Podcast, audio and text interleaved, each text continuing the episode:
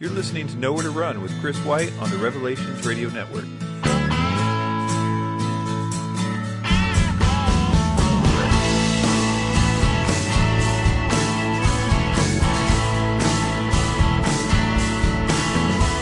Hey everybody, what's up? Welcome to Nowhere to Run. It's a pleasure to be here with you. If you have any questions for me, it's more important than ever to send them in to the old email box. You can do that any number of ways by going to any of my websites and hitting the contact button, and that will all go to the same place. That is my email box. You can also email me directly, chris at ancientaliensdebunked.com, chris at chriswhiteministries.com. Any one of those will work. So, without any further ado, let's move on to the first question of the day. So, question number one. All right, this one comes from Anek, and she is asking about the role of women in the church. Specifically, should women be elders or, or in the church? Uh, she writes, I hope you can answer this question. Sorry for my poor English in advance. I am Dutch. I've been a Christian for a year uh, or two, and some of your videos have really helped me out. I'm going to a church in the Netherlands, and on this subject, they are not giving me the answer I need. As a matter of fact, they are signing up women, uh, women as one of the elders in the church. How do I explain this in English? Their argument is that that it is wrong to discriminate women. Of course, I agree, as I am a woman myself. Another argument is that there are very many valuable women in, in the Bible with important roles. I know that too, but I can't read anywhere where it makes it clear that it's okay for a woman to be a pastor or an elder. The only woman in the Bible I'm confused about is Deborah. Can you tell me more about your view on this? I am a full time single mom with three kids with a very good salary. Most uh, men would wish that most men would wish for. I could give it up in an instant if this is what God would want. I could not care less about human references about discrimination or women's roles. I care about God's view. I believe for now that it is okay for me to provide for my kids, but I don't think it would be okay for me to have a, a leadership role over a man or men. And in a way, where I would be uh, responsible for their spiritual life, like an el- like an elder or a pastor. Paul is c- quite clear about um, about women in some parts of the Bible that are not popular. I'm not bothered by these quotes in the Bible. I think they are very clear, and I think that I understand uh, why he says it. The Bible is never, I think, clear on women's leadership roles. About apart from Deborah, Esther was a queen, but I guess she had to submit to her husband. It, okay, so let's just stop there. Uh, first of all, I think this is this is a great email. It is really well said, and you, for being a new Christian, you are extremely mature, extremely discerning, and so thank you for sending this in. I think it is a good example as well as a good question. Okay, so it is a bit of a t- touchy subject, the role of women as elders or pastors. I think that we need to make that distinction first of all. What is an what is a, an elder or pastor? Well, I guess for our purpose, it's probably helpful just to think of it as an elder or pastor or head pastor in the modern church. But there are some differences that are in Scripture that I don't want to go into too much detail on, perhaps in another show or something like that, about the, the roles of elders in the in the church, both modern and ancient. But the the question here, for our purposes, just think of it as a pastor uh, in the church. However, there is a difference that I want to highlight for our purposes, as it will help to understand what the Bible has to say about this question of should women be elders. There is a sense in which the elder, in addition to being a teacher, which was their primary purpose, to teach, uh, to, to, look in the scriptures and to teach those scriptures, they also had uh, the responsibility of of shepherding the flock in the sense of being an authority figure over that flock. We have the the picture in some places of church discipline the Lord talks about uh, in different places where we get the sense that the elders could basically kick somebody out for unrepentant, continual sin and these kinds of things. It is in this sense that an elder, uh, that all the people in a church were in subjection to the elders. If the elders told you to do something, then you should do it. Now, we all kind of cringe at that because we can think of abuses and so on and so forth. But the Bible gives very specific things and qualifications for elders that if those were followed for real in every church that ever elected an elder ever, for real, then there wouldn't be any problems with submitting to that authority. But I want to highlight that there is a sense, in addition to teaching, uh, the elders were to have authority over people. Um, and I think that is going to come into uh, play as we try to discover what's going on here. When most people try to answer the question about should women be elders or pastors, They point to the passages in the pastoral epistles, First, Second Timothy, and Titus, where they um, where qualifications for elders are mentioned. And these lists of qualifications, these are things like, you know, should not be given to wine and, and all these kinds of things that a person needs to be able to check in order to be in the running for a pastor. They, they say things that seem to presuppose that these will be men.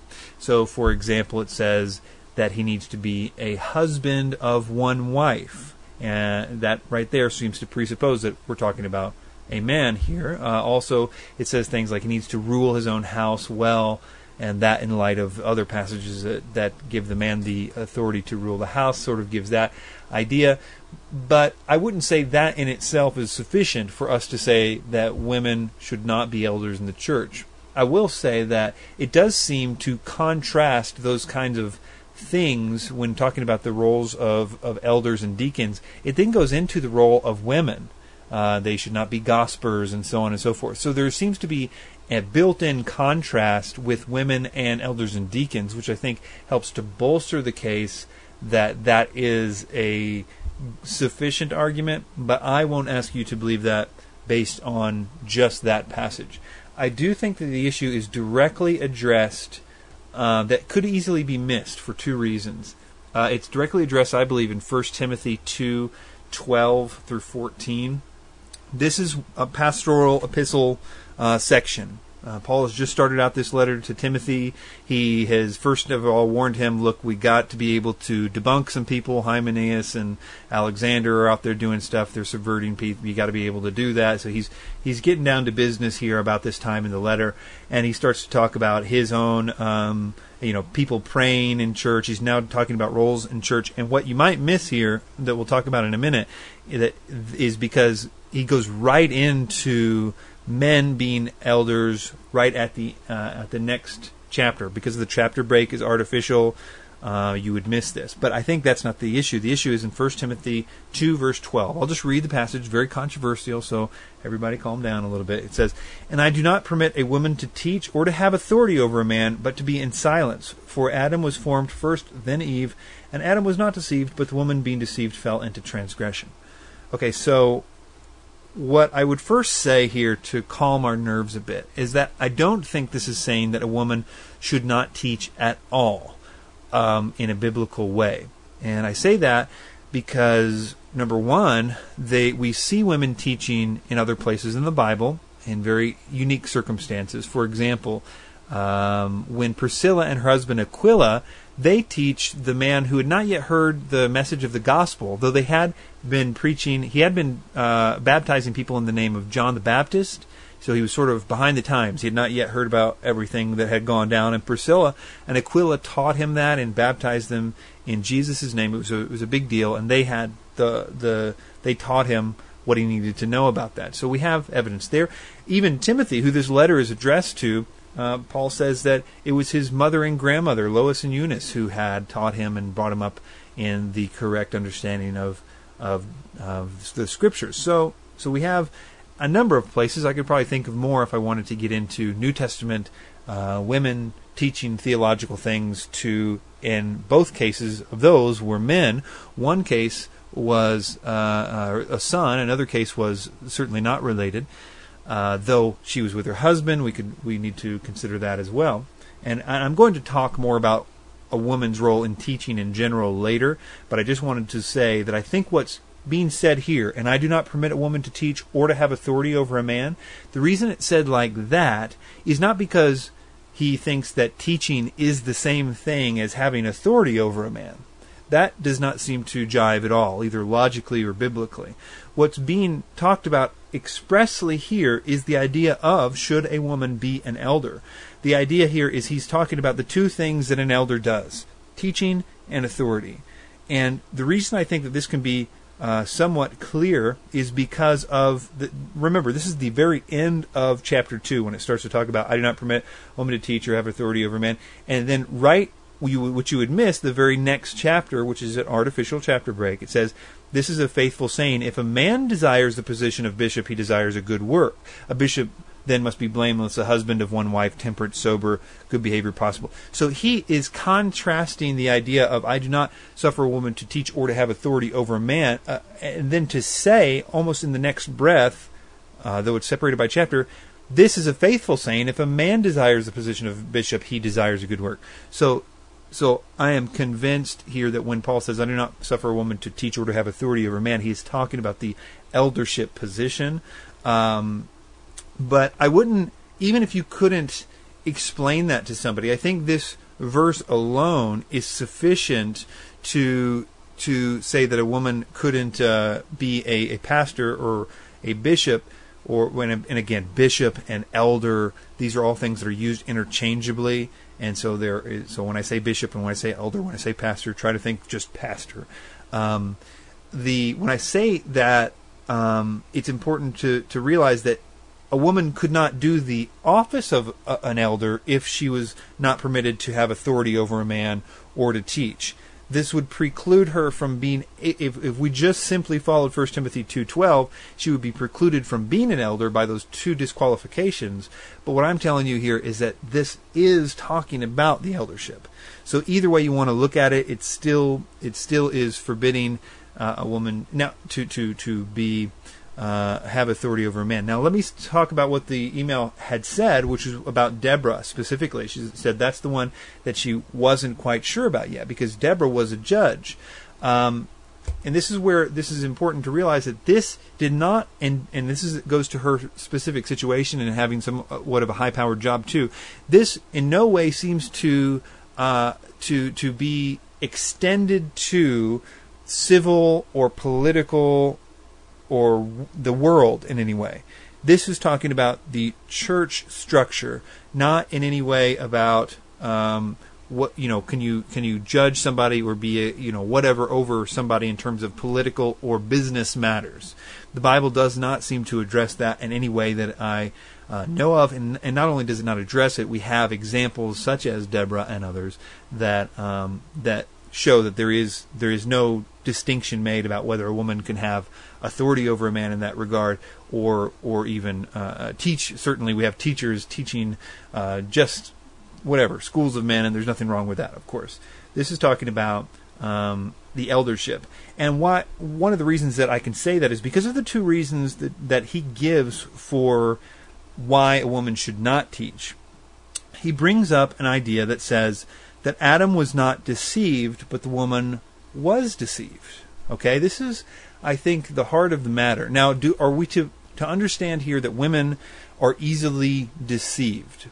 Well, on the face of it, it would seem that way, but I don't think that that's what the, is happening on a spiritual level here. I do not think in any way that this is meant to say that women are uh, uh, less uh, smart. In fact, probably quite the opposite in terms of intelligence or any other metric you want to use. Uh, women are not less in that regard. I think this has more to do with uh, the spiritual aspect of it.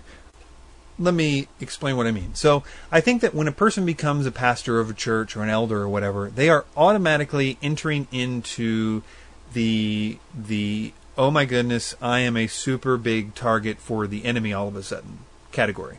Because Satan, you know, he cares about messing with you before that, but it, but if you become a, a, an overseer of a church, you have people that are listening to you for information about the Bible and everything else, or, or whatever, you are automatically the biggest target for Satan and his devices. And he will begin to throw all kinds of new stuff that you never even knew that he could throw at you at you.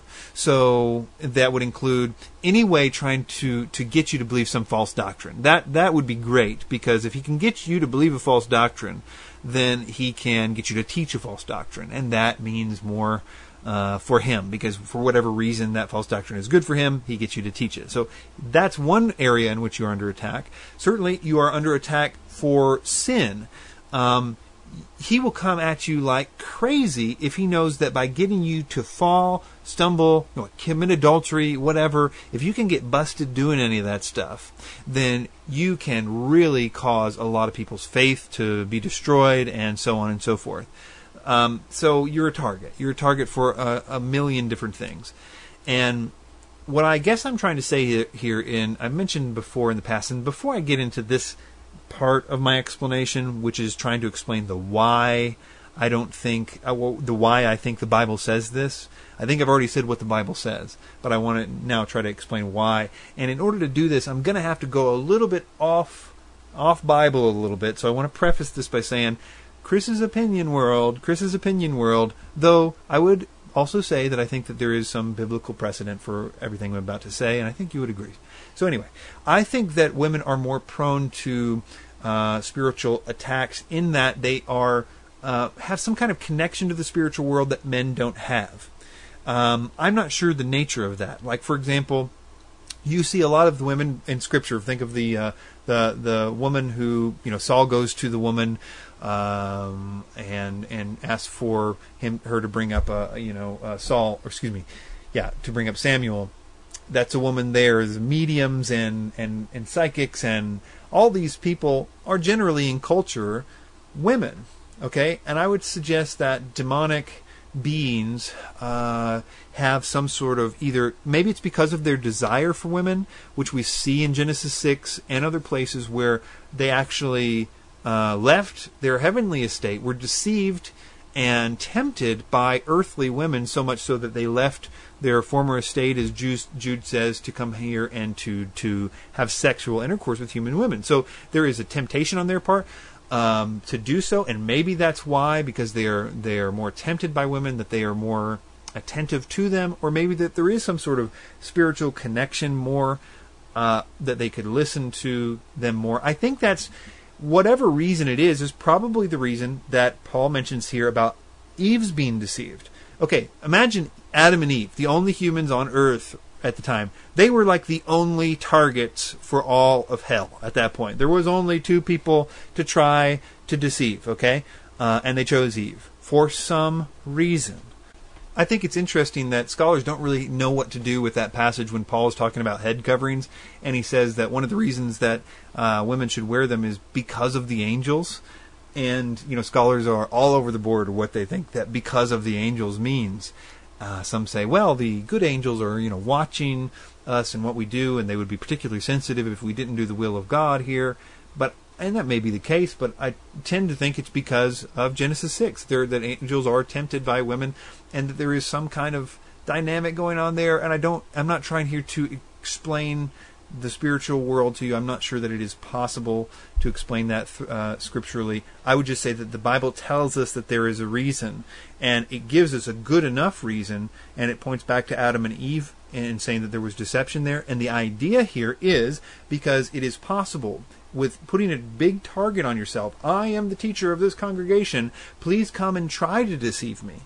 And I'm not saying men are not deceived. Please, heavens forbid, don't I'm not saying that. I'm just saying that they are less likely to do it for some spiritual reason.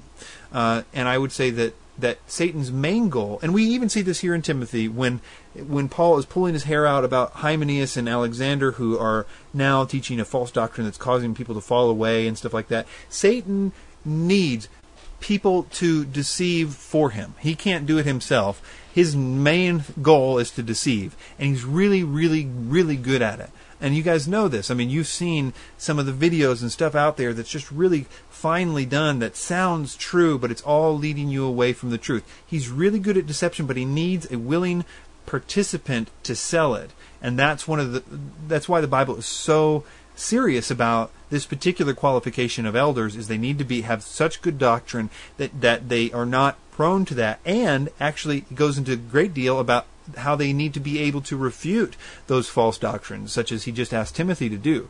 So so again the main charge of elders was to prevent from false teaching. And Paul's main reason for saying that he didn't want women to teach and have authority in an elder position was because of the ability for them to be deceived for whatever reason. So that's the why of this. That is, why can't women be elders? I do think that Scripture is quite clear about should they be elders or not.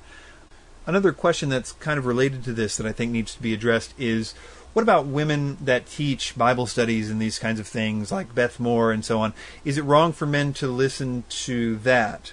I probably shouldn't use Beth Moore as an example because I'm sure somebody's going to send me an article and said, say, you know, Chris, Beth Moore is the is the spawn of Satan, and she has been photographed with one hand over her eye, and uh, you know, as a Nephilim baby, and the rest of it. So I'll say, okay, well, maybe not her, but there are really good women teachers out there. I know one in particular I've been enjoying in my uh, study of Daniel. I've been listening to a lot of podcasts and sermons and teachings and reading a lot of books on Daniel. And one of my favorites has been done by a woman who's doing a women's Bible study in her church. She podcasted the study, and I've just been really, really enjoying it. And she's extremely humble, smart as any of them, and uh, any of the guys out there. She's doing really good original research. I just am am always impressed at, at her research and her uh, teaching on the book of Daniel. So, what about that? Is it wrong for me to listen to what she has to say about the book of Daniel? And I would say absolutely not. Um, again, there are those passages in Scripture when women are teaching um, teaching men, and they are in the, the, what I would say is appropriate context and everything. In that context, she's doing what the Bible says to teach. You know, it says that women are to instruct uh, their families and other women. Obviously, we have an example in Priscilla teaching uh, other uh, men, in that case with her husband. And so we we've got examples of, of, of correct ways for this to happen, and this woman uh, example example is doing it in a very uh, great way. I'm sure that there are other ways in which it is okay to do uh, for women to teach. The thing that I would say that's only different here is that it would be it would be wrong if Beth Moore was my pastor, or she was claiming to be a pastor of a church, or if this woman that is teaching Daniel, if she was the head pastor of this church, and that's what that you know, and she was, or maybe even if she wasn't claiming to be the head pastor, uh, but I went to that church and I and she was the same as my pastor. That's when it would be biblically incorrect. So that is a lot to say to this particular person. Again, I would say this this does not extend to the political or social uh, world or the business world. This is only in church structure. This is how God has wanted His church to function, uh, and He did it for our protection, and He knows what is best. I think that's the bottom line here.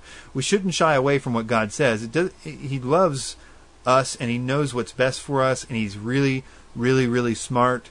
So let's just go with Him on this, uh, and I think that is uh, my answer to that. Okay, moving on to question number two.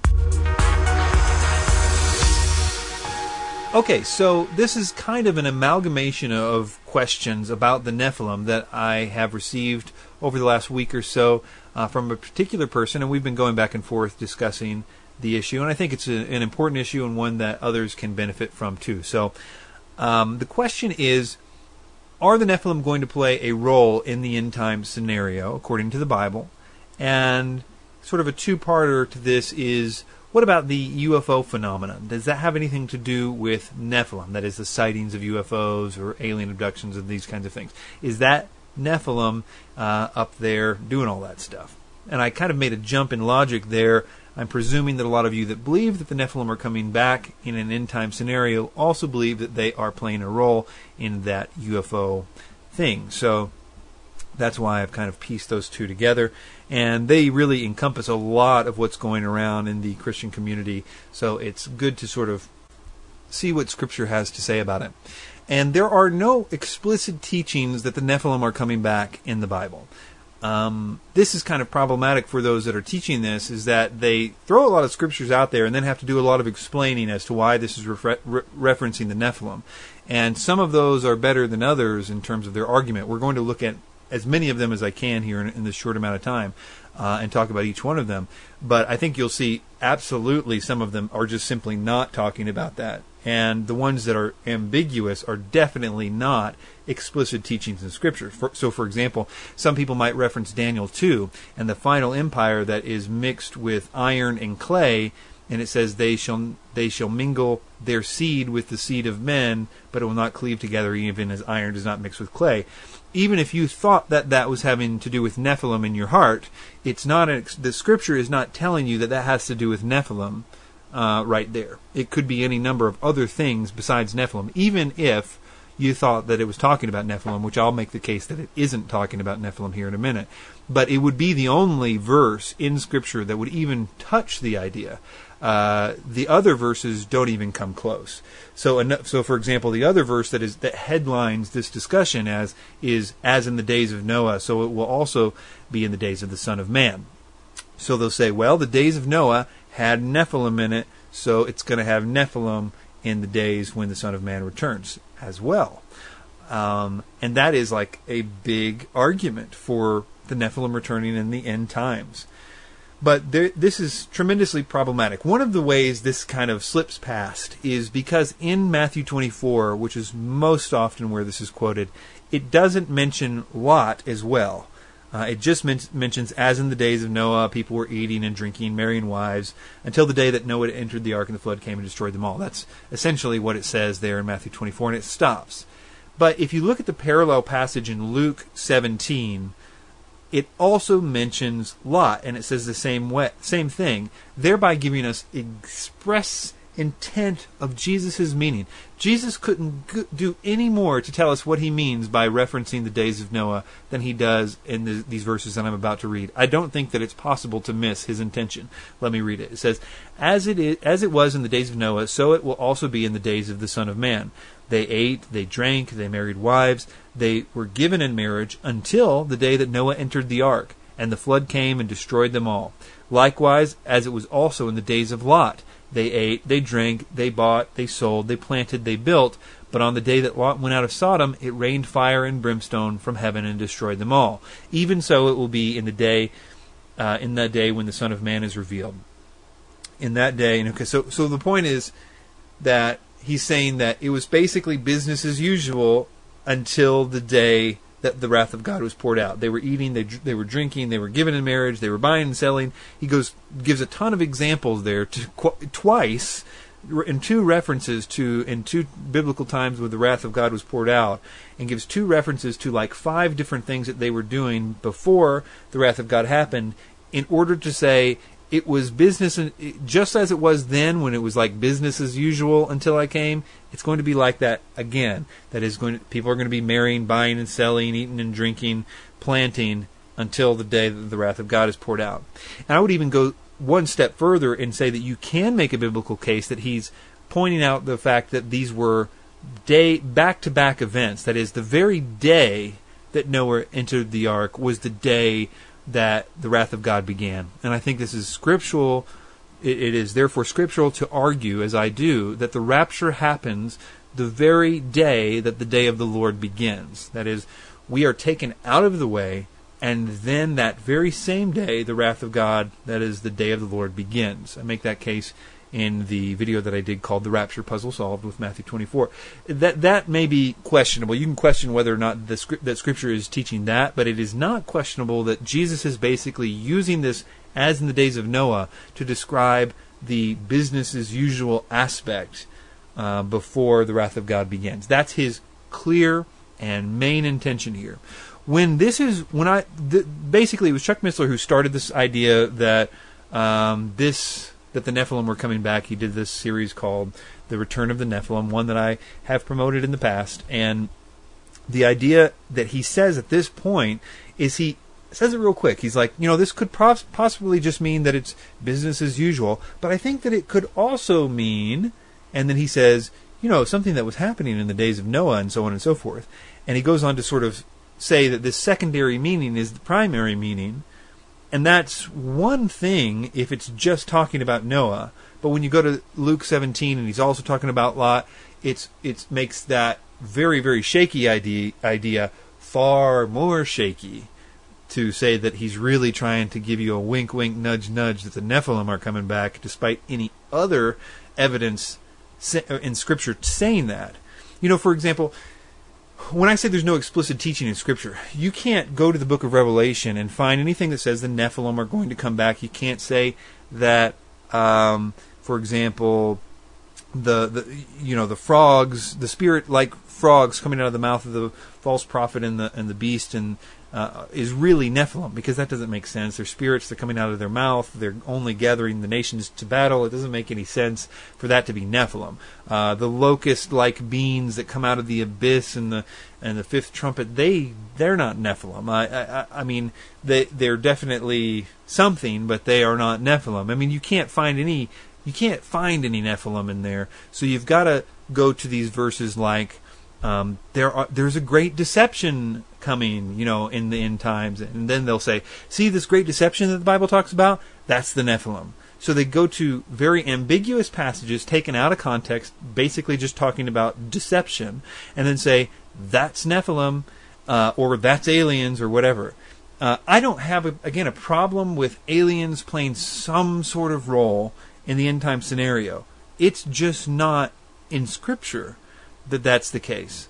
Uh, let me go through. As I said, I, I, went through a bunch of different verses that people use about this, but I think I need to build my case just a little bit more before I uh, go too much further. So let's go to Daniel chapter 2. This is the big one. This is the one that I remember saying, you know, there isn't any teaching unless Daniel 2 is true. Because if, if Daniel 2 is true, then, then there's at least some solid footing to kind of work this theology in. Uh, it might just be one spot, one place for one foot, but it's it's something. Uh, and and so let me read that. Daniel two forty starts off and says, "And the fourth kingdom shall be as strong as iron, insomuch as iron breaks in pieces and shatters everything. And like iron that crushes, that kingdom will break in pieces and crush all the others. Whereas you saw feet and toes partly of potter's clay and partly of iron, the kingdom shall be divided. Yet the strength of the iron shall be in it, just as you saw iron mixed with ceramic clay." And as the toes of the feet were partly of iron and partly of clay, so the kingdom shall be partly strong and partly fragile. As you saw iron mixed with ceramic clay, they will mingle the seed of men. As you saw iron mixed with ceramic clay, they will mingle with the seed of men, but they will not adhere to one another, just as iron does not mix with clay. And in the day, days of these kings, the God of heaven will set up a kingdom which shall never be destroyed, and the kingdom of God shall not be left to other people. It shall break in pieces and consume all these kingdoms, and it shall stand forever. Insomuch as you saw that stone was cut out of the mountain without hands, uh, and that it broke in pieces the iron, bronze, the clay, the silver, and the gold, the great God has made known to the king what will come to pass after this dream is this dream is certain, and its interpretation is sure. So I'm presuming here that most of you know what's happening in Daniel 2. There's a dream of a statue. That statue is composed of four metals the head of gold, uh, the, the breast of silver, and, and on and on and on. Here at this final kingdom, the legs, feet, and toes are all made of iron, though the very, very last part of that kingdom, uh, that last uh, uh, a kingdom of iron it is also mixed with ceramic clay. So the feet and toes are kind of mixed with clay. The Bible here says that this is referring to a divided kingdom, one that is partly strong and partly weak. The Nephilim interpretation of this re- relies completely on Daniel 2:43 where it says that they will mingle their seed with the seed of men. And I remember hearing this, and the idea is if they are going to mingle their seed with the seed of men, then they must be something other than the seed of men. That's the exact phrase that I remember hearing. And if that was true, that we had no idea who this they was, and we had no idea what this phrase, mingling their seed with the seed of men, meant, then maybe you could make a case. It's almost like trying to make a case to somebody who is not going to do some basic Bible study about this. I mean, and I mean basic Bible study. Because it doesn't take a genius to figure out who the they in this verse is, and it ain't the Nephilim.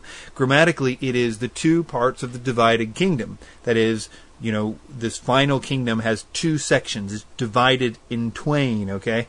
And uh, it's got two sections. They, both sides of this one kingdom, are going to try to mingle themselves together for the purpose of uniting this kingdom to try to be strong. Because right now it's got a weak, weak part and a, a strong part. They try to mingle together, mingle their seed with one another, okay? You know, other versions like the ESV basically say this flat out because of the other uses of this phrase in the Bible. They say, uh, Daniel 2.43, as you saw iron mix with the soft clay, so they will mix with one another in marriage, but they will not hold together just as iron does not mix with clay. Okay, so it says that it's marriage there. Uh, the reason that it can be so bold in saying that is because this phrase, mingling their seed with the seed of men, this idea, this phrase, is used lots of times in the Bible about marriage for the purpose of producing offspring. It is abundantly clear that these two sides of the of the divided last kingdom try to try to unite via marriage. Now, when you look at context, this is Rome, okay? I mean, everybody thinks that the last kingdom is Rome. There is there isn't anybody that doesn't believe that the divided or, or the kingdom isn't Rome.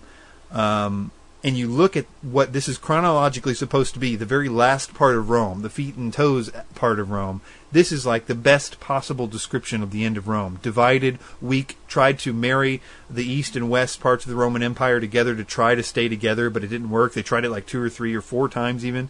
Um, I go through at least some of the major times that they tried to marry each other to the east and west parts of the empire to stay together. This isn't like niche history, it's like the big part of how Rome fell uh, and tried to, to keep together via this uh, this uniting thing, so, uh, via marriage and trying to produce offspring. Of course, producing the offspring is important in that marriage because the offspring would then go on to be the ruler of the. It would be the the the, the ruler, so it would actually be part of that dynasty. So it, it's like the oldest thing in history that that's how they tried to unite kingdoms and, and everything else. But anyway, I go through that in much greater detail in the uh, the video uh, Nephilim Toes or the End of Rome, Daniel 2. So check that out if you want to know more about that. But here's another thing about the end times. If you don't want to think about that or you don't like that for whatever reason, um, think about this. As far as the, the kingdom that destroys those those rocks, it's the kingdom of God. We know it's not uh, the return of Christ because it's the it's the setup of His kingdom. Uh, I go through in that video talking about how Jesus' kingdom is one that was established in the empire of Rome and that as Jesus said about the kingdom of God, it starts as small as a mustard seed, but then grows to an enormous side, size over time. He gives several parables of the kingdom of God that was, and he says in, in several times that the kingdom of God, the kingdom that he established within the Roman Empire, that would eventually destroy all other kingdoms, that over time was established during the Roman Empire. So there's there's a ton of biblical support for what I'm telling you right now. Um, and I describe that again in that section. I would also, uh, well, I won't go into too much more detail. I'll only say that. And then, uh, but what I would appeal to you in regard to the end times about is that this, what's being described here, this divided, weak, falling apart kingdom that does nothing but fizzle away, is not in any way descriptive of the final empire of the world. Okay? Antichrist kingdom is never described as divided or weak or fizzling away. It is it is nearly, I would say, invincible in that there is no sense that it ever uh, is showing any side of sign of weakness until the very end. Um, so, so, until when God destroys it. So in fact, God gives the Antichrist the authority, and uh, he has all this uh, authority and power. Power is given to him by Satan. The throughout the course of the entire last bit until he's actually destroyed. So it doesn't you, there's no verses that speak of the Antichrist's weakness. This is not a consistent theme at all about the Antichrist kingdom or the end times kingdom. What we're looking here in Daniel 43 has nothing to do with the end times, um, in my opinion. So, so anyway, I think that if somebody tries to, th- that's da- damning to the idea that this that we're talking about Nephilim in the end times. If you lose Daniel 2:43, you have lost everything, because there is no other verse that can even hope to be a theological discussion about the Nephilim, because the, as in the days of Noah thing, we've already seen that's about as weak as you can get. The rest of the verses that people throw out here are, as I mentioned, just about a deception in the end time, the great deception and these kinds of things. So we need to talk a little bit about those too. 1 Timothy 4:1 is a really big one. It says, "Now the Spirit speaks expressly that in the latter times some will depart from the faith, giving heed to deceiving spirits and doctrines of demons." It goes on to say that they will speak lies and hypocrisy, have their conscience seared with a hot iron, forbidding to marry and commanding to abstain from foods which God created to be received with thanksgiving by those who believe and know the truth. So, we have here a a testimony from the Spirit that in the latter times some people will depart from the faith. That is, they will apostatize from Christianity. They will leave Christianity in the end times. Okay? One of the reasons, or it's given two reasons here, that may be one reason. It says, giving heed to deceiving spirits and doctrines of demons. Okay, so what is the doctrine of demons? Let's look at that first. Doctrines of demons are just teachings. That's what doctrines mean. So teachings of demons. I think that uh, it's not wouldn't come as a surprise to most people here that there are a lot of doctrines of demons out there. A lot of cults are basically doctrines of demons. That is, people had some kind of spiritual experience where they were given a new revelation, a new book, a new teaching, um, that is contrary to the Bible and is extremely seductive, yet wrong and evil, basically. But there are a lot of followers of that, and a lot of followers that leave uh, the true uh, faith. So there is a lot of apostasy because of doctrines of demons. Nothing new there. But what seems to be happening here is that it will be a, a, a very uh, big one, a big apostasy. In fact, it calls it the great apostasy in another place. But at least this part, uh, the the departing from the faith, is going to be due to a teaching, not a demon itself. Uh, in, a, in a sense, it will be in that the demon started the teaching, but the teaching itself will be the reason that people will depart from the faith. And it could mean that in that scenario, that these people giving heed to deceiving spirits and doctrines of demons, that that's essentially talking about the same thing, okay? That these deceiving spirits created the doctrines of demons. It could be that. Or it could be referring to two things giving heed to deceiving spirits and doctrines of demons. That is, there are deceiving spirits doing something, and then we also have these doctrines of demons, and these two things in tandem are causing a lot of apostasy. It could mean that. If it does mean that, we are not told in any way what the deceiving spirits would be doing. Um, at least in the other scenario, we, we would assume that they are they are causing the doctrines of demons. But in this case, we don't know what they would be doing. People are giving heed to them. It could be in the sort of New Age or really any other kind of sense. I mean, ever since there were uh, people on the earth, people have been giving heed to deceiving spirits by opening themselves up to them, channeling them, doing what they say, these kinds of things. So if if it is in fact talking of two different things, it could be something like that.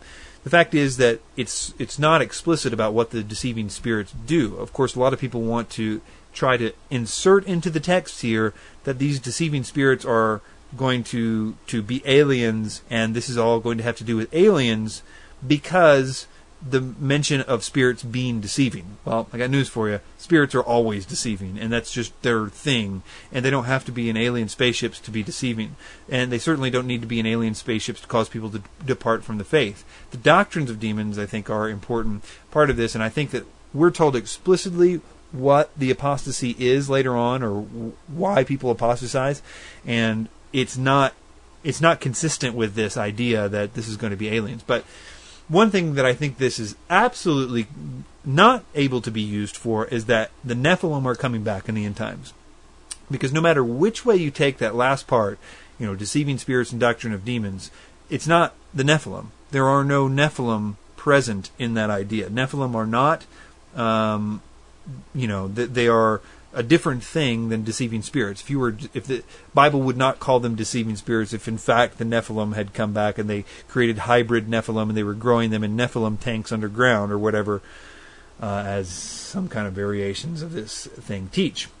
So, so whatever it is, this deception in 1 Timothy is not terribly clear. Though I think that in 1 Timothy 4 3, it does give us a little bit of a flavor of the teaching uh, there's a forbidding of marrying and a commanding to abstain from foods which God created to be received with thanksgiving. So, so this is one of the characteristics of the teaching, and I think that goes to show you that it is a teaching that we're really, you know, people don't see aliens and then say, "Oh my gosh, let's stop eating meat."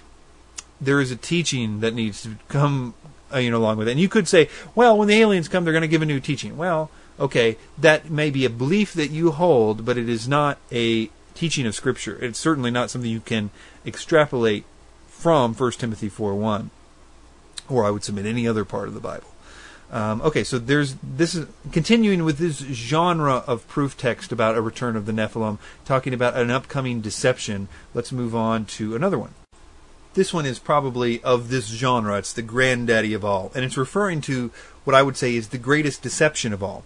This is the deception that God sends in order to damn the unbelievers, as this this will go on to say, um, and it is is the deception that will be the thing that causes the world to worship the Antichrist, and I think that we'll develop that. I have developed that in my study of Mystery Babylon in this section. I think it's uh, in the early part, Revelation 17, probably around verse 11 or something. Uh, it's the verse that deals with this. I can put a link in the show notes to that specific sec- section because I go at length uh, proving, I think, beyond a shadow of a doubt with Scripture about what I'm about to explain as I discuss this whole issue about what is this great deception. But um, so let's read Second Thessalonians two seven through twelve. For the mystery of iniquity doth already work. Only he who now letteth will let until he be taken out of the way. And then shall the wicked be revealed, whom the Lord shall consume with the spirit of his mouth, and shall destroy with the brightness of his coming. Even him whose coming is after the working of Satan, with all power and signs and lying wonders, and with all deceiv- deceivableness of unrighteousness and them that perish, because they are re- they received not the love of truth, that they might be saved.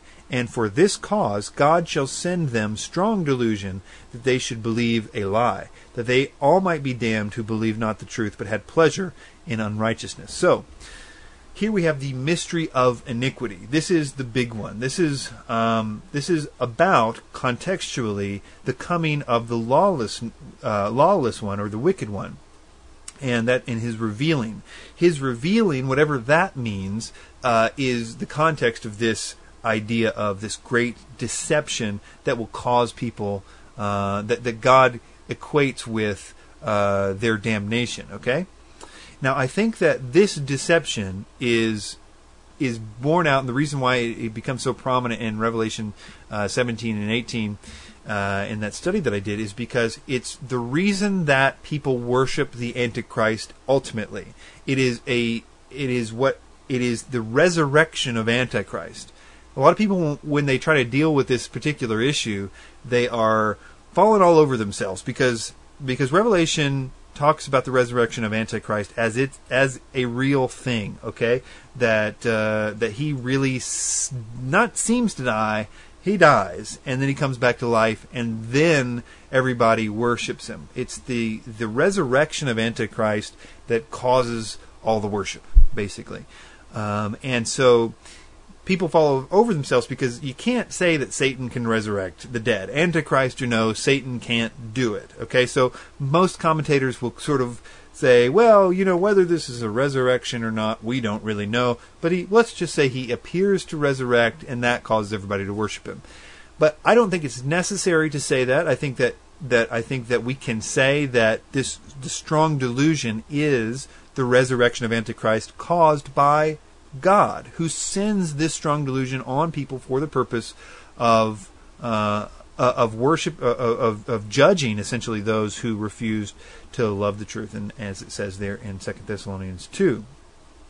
Um, but anyway, so this begins, and I talk about, and I show all the verses where it talks about this idea of the resurrection of the Antichrist, and it becomes a title of him, him who you know had the you know was wounded by the sword but did live, and goes on and, and and begins to refer to him as this person who died but now lives, and it becomes a refrain about who the Antichrist is all through the book of Revelation because it is so quintessential to the reason that people worship him, and obviously there are messianic uh, tones in that in that idea. I mean, the resurrection of Messiah doesn't need exactly me to to spell that out for you to see why that is a uh, a, a, a, big deal and why the Antichrist would want to do that. And I think for that reason, it's good to again talk about about what the Lord says about this deception because it seems to tie into it quite nicely. On the Olivet Discourse, you can read it in Matthew 24, you can read it in Mark 13. It says, for false Christs and false prophets shall rise, and shall show signs that and wonders to seduce, if it were possible, even the elect. It's it's interesting that now remember we, we tend to forget this word Christ. Jesus is saying that false messiahs will come. He's talking to Jewish people who have absolutely no you know, are not going to miss his point that false messiahs are, are going to come. Not false Jesuses. I think that's what we hear when we hear Jesus say that. We say, you know, false Jesuses are going to come, and we always like say, yeah, people did claim to be Jesus. He's not talking about that. He's saying false messiahs will come, and false prophets shall rise, and shall, and I think maybe even that shall rise has something to do with it as in terms of resurrection, I don't know, but and shall show signs and wonders to seduce, if it were possible, even the elect. So this is that great deception. This is what Jesus is talking about. Now, now we're talking about a deception, and Jesus equates that deception to a false Messiah. Okay, so. Um, so when we say this is all going to be about aliens, it's going to be about Nephilim, and we forget that Jesus is talking about this in terms of messiahs and prophets in a Jewish context, then we are forgetting everything that he told us. When he says, "See, I told you beforehand," we're like, "Yeah, but we kind of want the Nephilim and alien thing." And look, I sympathize with you because it's a really good plan from a worldly perspective. It's like a really good. I think I figured out why it sounds so good and why I promoted the idea for so long, and that is because trying to sort of figure out how like the Hal Lindsey version of the Antichrist and everything works, you got to come up with something because it, it, doesn't really make a lot of sense. You know, some political figure that just makes peace and just wants to you know make everybody get along with some new religion uh, that everybody can get behind. Which I mean, I spent years trying to f- figure out how that could work. And because I had a wrong Antichrist and a wrong end times event, I essentially constructed without any biblical precedent, and other people did too. I'm certainly not the originator of this idea, but uh, that it had something to do with aliens because that seemed to make it all work. But I did that at the expense of Scripture's pleading with me to pay attention to what it's saying, and I did it using verses out of context. I did it not fully understanding or refusing to understand what it what the meaning of stuff like simple things like as in the days of Noah or whatever. You know, I I disregarded that just because it talked about a deception. I got to say it was aliens. You know, it's just not the case. Well, I talked a lot about that. I still have one more section of that to go. Um, so I'll try to find a real short question to answer for the third one, and I'll try to wrap this up real quick on the second part of this. So the second part is what about lights in the sky and alien abductions and this kind of stuff? I'll make this brief because I know I've talked about it in other places. I think that what we are calling a- the alien phenomenon has at least two or three better explanations than Nephilim or aliens from another planet or whatever. Um, I think that w- the first one is that a lot of them are hoaxes and stuff like that, or just misinterpreted. Uh, a good example of that is the Phoenix Lights. I mean, people say, "What do you do about the Phoenix Lights?" Well, I mean, look at the Phoenix Lights. Uh, go to ancientaliensdebunked.com. Look at the blog post on the Phoenix Lights. There is no question. Somebody overlaid the uh, the disappearing of those lights. You know, people say, "Well, they turn off one by one." They overlaid the disappearing of lights by the jagged edges of the mountain behind it, and that's why they disappeared one by one. The, the, it was obviously the flares that were always said from day one for it to be. But they said, "Oh, if there are flares, how do they turn off?" Well, there's your answer. So there's that kind of stuff. There's also, I think, uh, for some of these craft that are just they're they're government craft, uh, and they are black, you know, projects or whatever stuff we don't know about. Certainly, a big percentage of, of sightings of craft must fall into that category.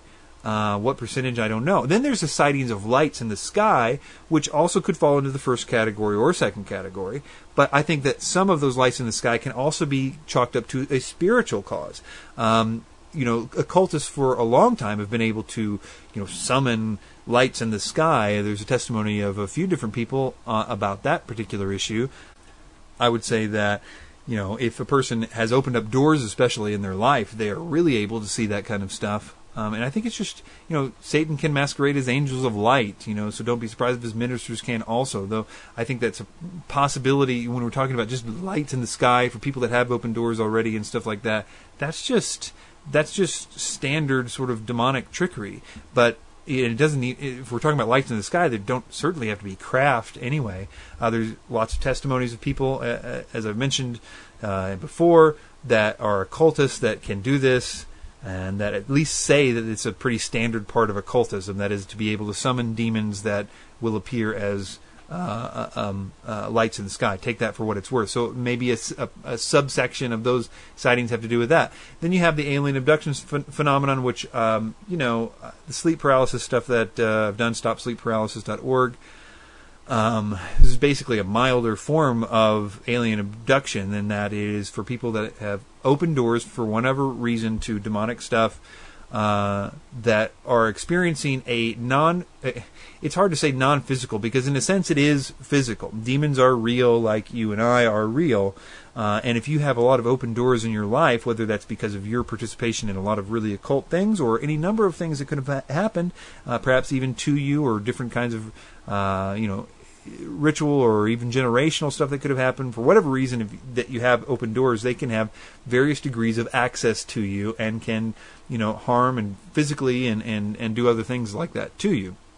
But as the uh, you know, if we have seen over and over again that the authority of Jesus Christ, that is asking for help uh, from Jesus Christ and calling out to Him and rebuking these things in Jesus' name is it stops the thing from happening altogether. I mean, you are no longer on a ship, and you are no longer you were in your bed, and you were the whole time. Though it was real in a sense, uh, but but it wasn't real in a real sense. You really weren't on a craft, and it certainly didn't have Nephilim there. Um, so it's just again that's standard demonology. You can look in a, in a book about an encyclopedia or something about you know the way that that history has has perceived the sleep paralysis phenomenon or whatever. It's always been fairies or whatever culturally was available, but the thing is always the same.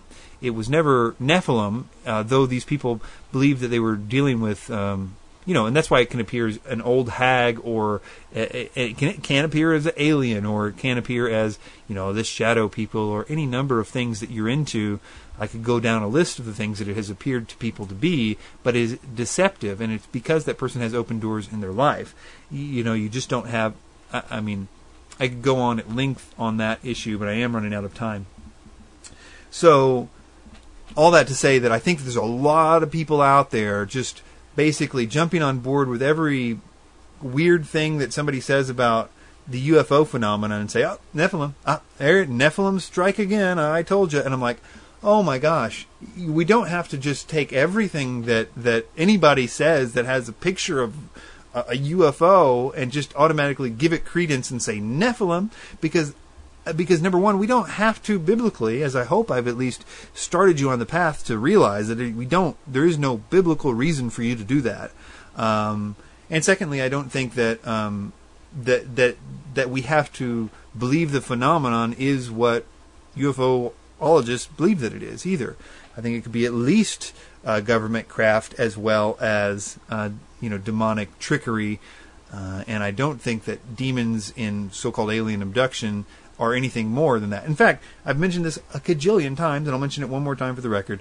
In the study of alien abductions done by John Mack at Harvard, they found out that all the people that were claiming to have alien abductions were also really, really into the occult, like a huge percentage of them. So they actually had to come up with an old new survey called the Paranormal Belief Scale to quantify exactly how much into the occult they were uh, this study had been, you know, picked up by others later who did further research on alien abductions, like Susan Blackmore and others, that found tremendous, uh, uh, you know, confirmed the sort of uh, extreme occult nature of the people that were experiencing, alien abductions, which is, of course, our, our hypothesis at sleepparalysis.org that the more doors you have opened in your life via things like drugs or occult uh, stuff or various things that could have happened in terms of generational stuff. If you have a lot of open doors, uh, then you will have more. They will have more access to do physical things to you. Big open doors equal they can do a lot of stuff, including changing, you know, uh, uh you know, torture and these kinds of things that have always in history been eh, been described though in different paradigms. You know, now we've got fairies and fauns doing it in the olden days. Now we've got greys and reptilians doing it in the new days. It's just a they've cha- updated the the vocabulary in order to be uh, to further a, an, a, an agenda that that look. Satan is behind the alien agenda in this sense. He's been getting people to turn away from Christianity ever since day one with the alien thing the alien thing is like one of his best things going in terms of getting people to uh, to not be Christians. Look at the ancient aliens idea. You know that that doesn't have to be a macro thing of trying to get people to get ready for the grand Nephilim invasion. It just has to be like the Mormons or whatever. You know, it, it's just another way to get people to turn away from Jesus Christ. It's just one more. I mean, just be, Satan was behind the Mormons thing, but it doesn't mean that you know everything that is supposed to happen in the Mormon eschatology is going to happen, and that Satan's you know preparing us for the whatever thing that's supposed to happen there. It's just it doesn't need to happen. It's just one more thing that he's doing to deceive people. So, oh my goodness, I ran out of time. Real quick, I'll answer the question that I have been letting go for a few weeks. So let's do it. Question number three. This was one asking if I knew any Christian charities to support. And I do know of a number of Christian charities. And let me just qualify this, but I think that at least the way I've been thinking of giving is that it's in three different categories. Uh, one is mercy. This includes things like uh, giving to uh, people that are you know poor, you know African village needs food, orphans, that kind of thing. Um, Uh, one is is teaching. That is to say, where I am growing from. Am I who is who am I learning from? And in that case, I would give to them that whoever I'm particularly learning from that week. And that's how I do it anyway. Is who I would give to there. And then also for uh, missions or outreach. That is to say, people that are out there preaching the gospel, and that I'm supporting them in, in terms of outreach and missionary endeavors. So in each of those categories, in Mercy, I've got a number of them. Uh, one is uh, Abby, which is uh, she's hopefully about to. She's been uh, she got out of parole. I think I mentioned her at one point. It's a, somebody that my wife had been uh, uh, working with in prison ministry, and we have a website called HopeForAbby.com. There's a link on the main podcast page, HopeForAbby.com. She is one kind of thing there. I like groups like that do disaster relief. I've kind of got a uh, there's one Calvary Chapel. I've interviewed them before. They do uh, some great work, and I think that they are kind of a, the best of both worlds, and that they also are uh, evangelists and missionaries too. But they're certainly a mercy group. Some of the bigger ones too are out there, but I really think that those guys, the Sarasota uh, Calvary Chapel uh, disaster relief team, does great work for, for Mercy. There's so much stuff out there for that. Uh, having gone to Africa, there are people that I now know uh, there that I have you know been supporting. That uh, particularly this one guy who is uh, head of a, a, a lot of uh, people out there that really has a passion for uh, getting good doctrine and stuff. And he is a you know uh, stayed with him when I was there. He's very uh, straight up guy. So I kind of have those personal things. I think that that that you might be able to find those kinds of organizations and stuff in your own life and you're around your own area. Mercy is probably one of the easiest ways to find people that need it. it, it to me, it's just as good sometimes to, to, to mix it up and give give money to the people that um, you know that are down and out in your life, and that that changes somebody's you know, it's one thing to talk about Christian stuff, but it's another thing to give somebody two hundred, three hundred dollars or whatever because you know they just are really going through a time where they really need it or something like that, and say, "Hey, I was going to give it to somebody. You know, you just happen to need it, so there you go." That so there, there's that kind of stuff for mercy. Uh, teaching, I think teaching is is one of these things that's all over the board. Um, for me, especially because I, I think it's a good place to, to put it in your church if that's where you're going and you're growing a lot from your church.